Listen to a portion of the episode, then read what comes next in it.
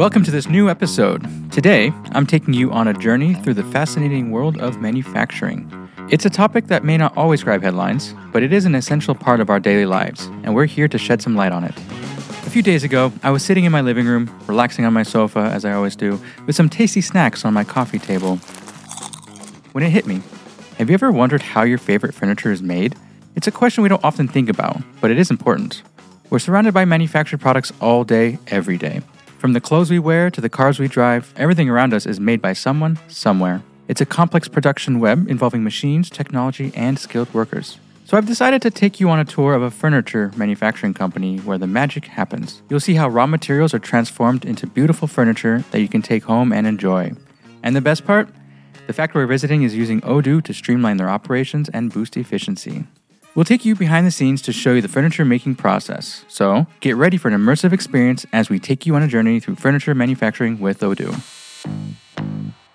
A few days ago, we had the opportunity to meet with Philippe Smits, who is the Chief Operating Officer from Mintjens. He was kind enough to give us an exclusive tour of their furniture manufacturing facility. But before we begin the tour, what is Mintjens all about? Mintjens is a production of uh, custom-made cabinets. We used to be 60 years a furniture factory, but today we are specialized in uh, custom-made cabinets. The cabinets are made of veneered oak or solid oak. We do some business to business, but mainly just uh, the normal customer. Pushing the doors of the showroom, the space provides a wide variety of custom made cabinets that cater to different shapes, sizes, and colors made from various wood textures. Philippe explained to me that before producing anything, the sales representative needs to sit down with the client and discuss how they want everything to be customized. The process starts in our showroom. The customer comes to here, and together with the sales uh, person, he design the furniture of the custom-made cabinets. Um, we can render, we can uh, uh, give examples in the showroom, which materials you want to use, which colors you want to use, uh, some accessories that he can uh, choose about. And when that is complete, we make an offer to him. Once the client has agreed to the offer, the team goes to their home for an on site visit. There, they take measurements and verify various logistical aspects to ensure a smooth delivery and assembly of the cabinets. Like, can we park there? We have, do we need some lift work? Um, in the rooms, is everything available? Are there some hidden pipes or uh, electricity that uh, is standing in the way? Uh, that is all covered by our guy uh, on the site.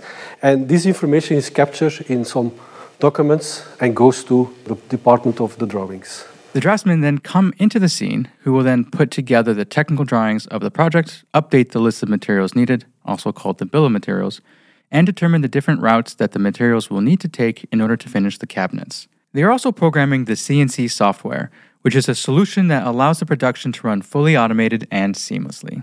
The draftsmen then prepare the project's technical aspects before launching the actual production. The customer has to agree with the technical drawings, and after his fiat, we start. So this is the brain of the factory here. Now we come to the heart of everything the actual production. We are now busy making some beautiful cabinets, and I'm happy to show you around. As we enter the production site, we are greeted by a loud whirring noise as machines are hard at work shaping and cutting wood into the different pieces needed to create the cabinet. The atmosphere is busy but organized, with each worker focused on their specific tasks. The space is divided up into different sections, each dedicated to a different stage of the production process. The first step of the production is to fetch the wood panels needed to create the different parts of the cabinets in the inventory. The different pieces are gathered thanks to the automatic panel storage machine.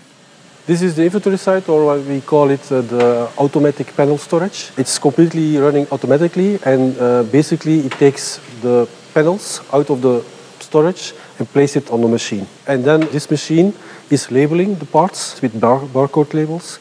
When an order comes in and the team is informed of what is needed, the machine grabs the panel automatically and moves it to the next stage. Walking through the wood storage area, stacks of wood in various shades are waiting to be picked up. The smell of sawdust is strong, but it's a familiar and comforting scent. Let's see what's going on next. The next step is the cutting of the panels in the automated machine or by hand in a uh, sewing panel uh, machine.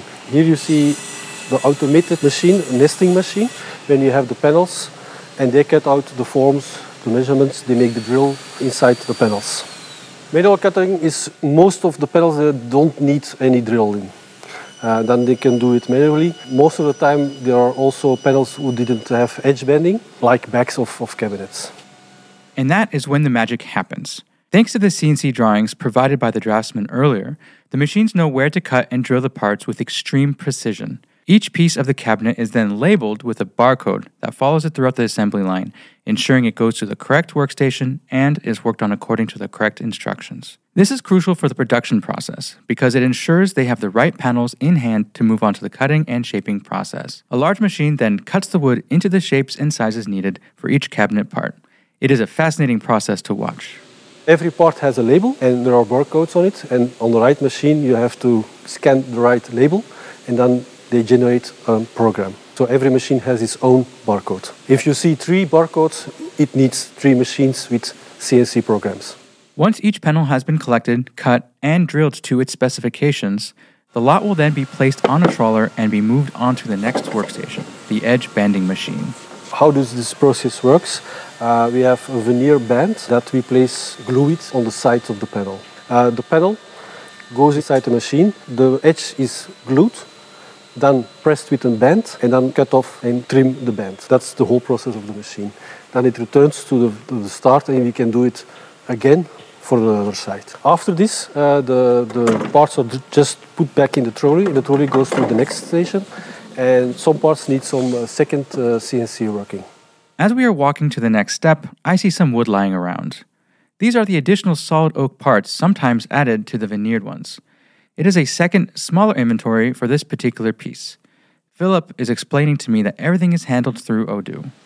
Like you see, we have two uh, inventories. We have the automated storage panel machinery, uh, but this is a completely different uh, inventory that we also manage in Odoo.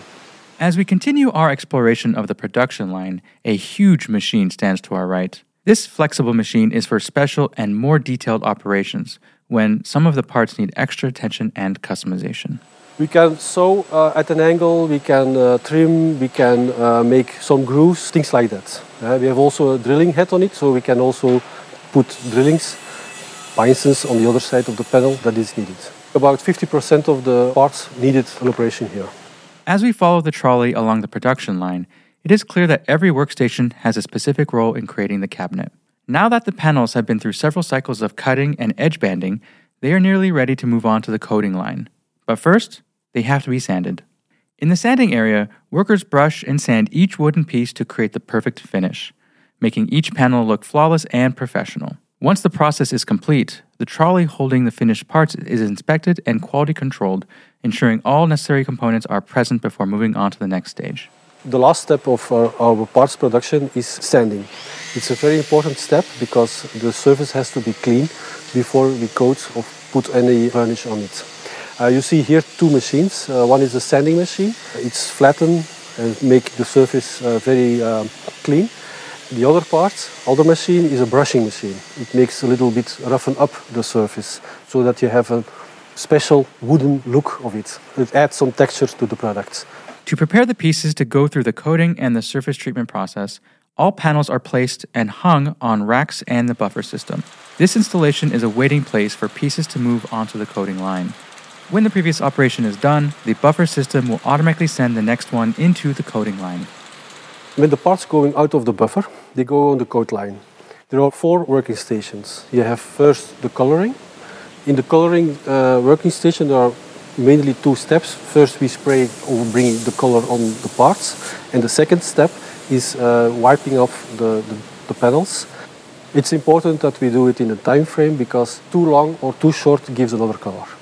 After that, it goes to a drying tunnel, and we go to the second station, the sealing. It's more or less a, a varnish uh, layer. After that, the same tunnel, drying tunnel, and then we're gonna sand a little bit the, the surface of the parts. After that, we have the varnish layer, and again a drying tunnel. The coating line is mesmerizing. Each workstation has a specific purpose, bringing out the natural beauty of the wood lacquering it to the smallest inch to make it look flawless. As we leave the coating line, Philippe guides us to a vast warehouse where skilled woodworkers touch up the last details of the pieces. This is the last step in production. It's uh, finishing the furniture or preparing for uh, delivery. What we see here is uh, an area where we can uh, finishing uh, furniture like putting doors on hinges, uh, putting the shelves inside the cabinet, putting the drawings inside the cabinet, but also prepare for shipping. We put some packing material if needed to the furniture and we can um, see that everything is complete and everything is okay. There is also a quality control here. Uh, every part is checked, uh, and if is something wrong, then we have a small reparation uh, site where we can do the necessary reparations. When it comes to repairs, today we have uh, a small amount of defects, about 15% of our parts. That's because we work a lot of with skilled people inside the factory because today we do a one-piece production, a make-to-order production, so we cannot afford a lot of damaged parts. The cabinets are now waiting to be delivered to customers and are stacked in a dark area. As we approach, I can glimpse a series of big shipping gates. So we are now on the shipping gates. Every morning the truck loads the, the, the different parts for the different customers. After loading, they go to the customers, mostly locally, but sometimes further on. Well, this was really insightful. Hopefully, this visit to Mintjens has shed some light on how furniture is made. I am grateful to Philippe for taking his time to show us around. And I don't know about you, but I will never look at my coffee table the same way again. Thank you for tagging along with us during our exploration of the manufacturing industry, from designing products and sourcing raw materials to managing their inventory and coordinating logistics. Managing this entire process is no easy task, and I hope you found it as fascinating as we did. And if you'd like to dive deep into other industries, go check out our other episodes. Thank you again for listening, and as always, stay awesome.